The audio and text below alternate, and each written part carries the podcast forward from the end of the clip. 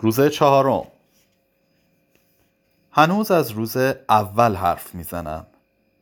زیرا این سه روز دیگر در یک نواختی و تنهایی و یکسانی گذشته است. دکتر حاتم تاریخ جراحی مرا مرتبا عقب می اندازد شاید می‌خواهد میزان حوصله و استقامت مرا بسنجد.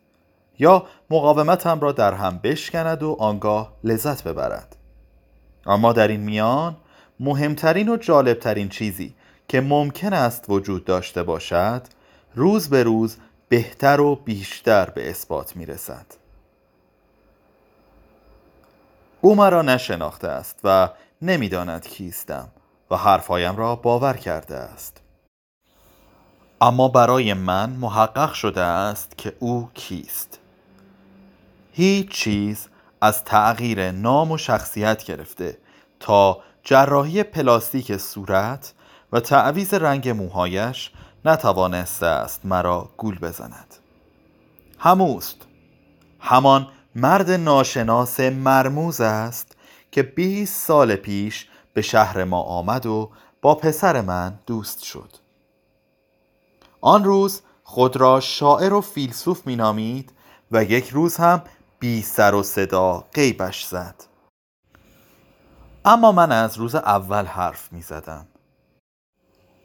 وقتی شکو رفت ناگهان خودم را تنهاتر از همیشه حس کردم و از عرق سردی که مثل باران بر تنم فرو ریخت لرزیدم و دیگر نفهمیدم چه بر سرم آمد.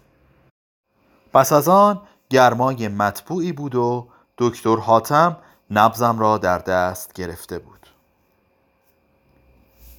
به شما یک بحران ناگهانی دست داده بود. حالتی بود شبیه اغما. اگر بتوان گفت چرا به او نگفتم که من با این بحران ها آشنا هستم و تمام عمرم مثل زورق خرد شده ای در تلاطم این حالت ها و اقماها نوسان داشته است؟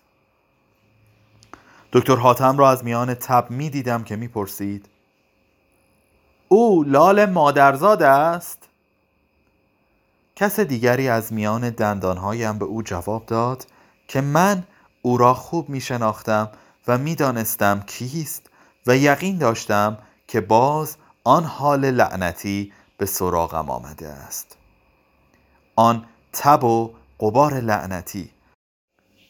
آن بحران که مثل آوار بر وجودم فرود می آید و مرا منهدم می کند تا از میان گرد و خاک از لابلای گردباد و خرابه ها همو همو بتواند برخیزد. همو که با لب و زبان من حرف می‌زند و با لحن و صدای من و به دکتر حاتم پاسخ می‌دهد. هم او که با دستهای من فرزندم را قطع قطعه کرده است و زبان شکورا بریده است. و در هیچ کدام از آن لحظه ها خود من نبودم که آن کارها را می کردم. آه به چه کس می توان گفت که باور کند؟ من می سوختم و عرق می کردم و مغزم می جوشید و یک باره نیست می شدم و او در درونم بر می خواست و حرف می‌زد و به نوکرها دستور می‌داد و نعره می‌کشید و شکورا کتک می‌زد. پس از آن طوفان آرام می‌گرفت و من از میان دریای خستگی و ظلمت بار دیگر مثل بچه معصوم متولد می شدم اما بچه ای که پیشا پیش جنایت ها و بدی ها و گناه های محتوم و مقدر خود را به خوبی انجام داده باشد. او لال مادرزاد است. او لال مادرزاد است. تنین این سوال در سرم میپیچید و باز همو با زبان و لبهای من به دکتر حاتم جواب می‌داد. چه می‌دانم؟ چه کس او را به خوبی می‌شناسد که بتواند بگوید؟ کسی تا به حال از او نپرسیده است. به او در سردابخانه جایی دادم بسیار راضی بود اما پرستار چه شد؟ چرا شما مرا به این اتاق آورده اید؟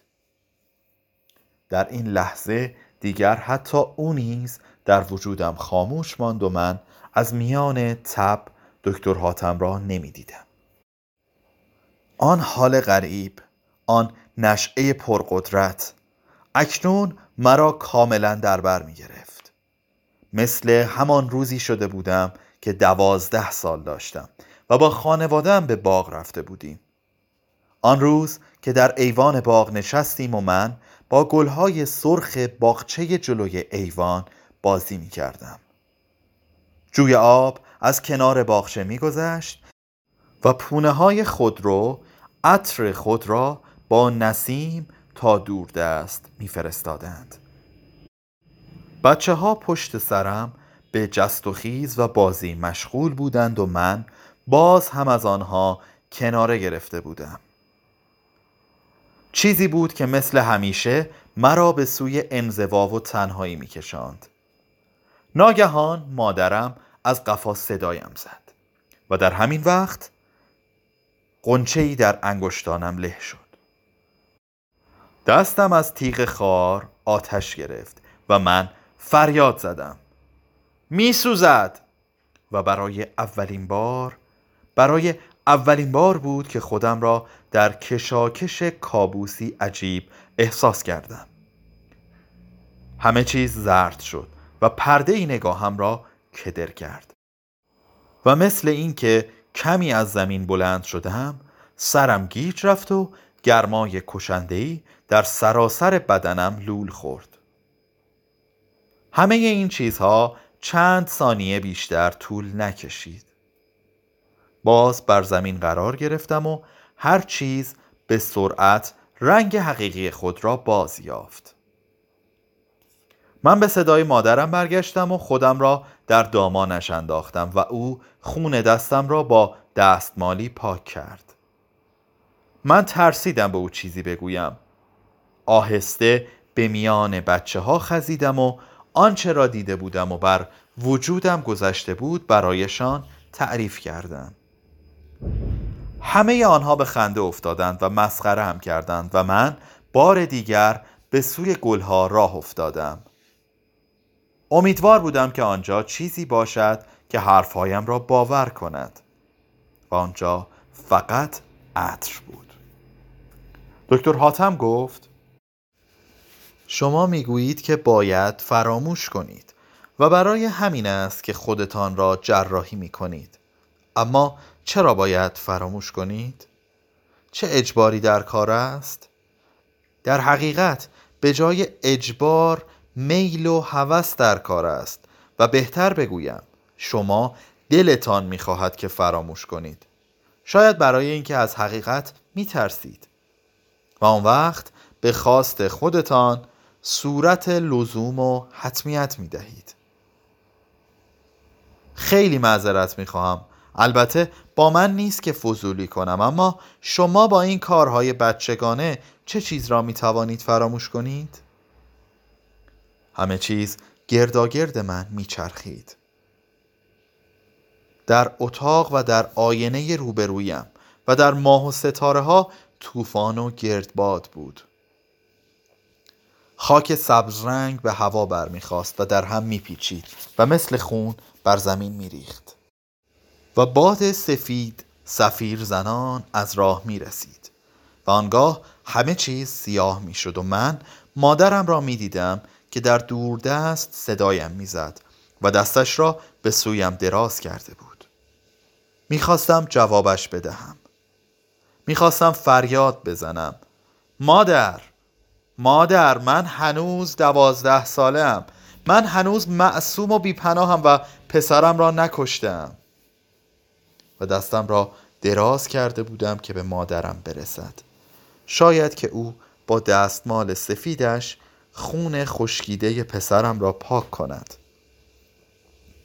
دستم همچنان دراز می شد و فریادم اوج می گرفت اما در این آرزو می سوختم صدایم در گلو شکست و من می دانستم که هر فریاد و هر التماس در این گردباد ملون گم خواهد شد.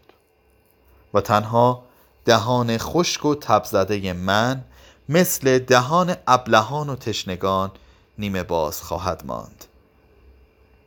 صفحه 39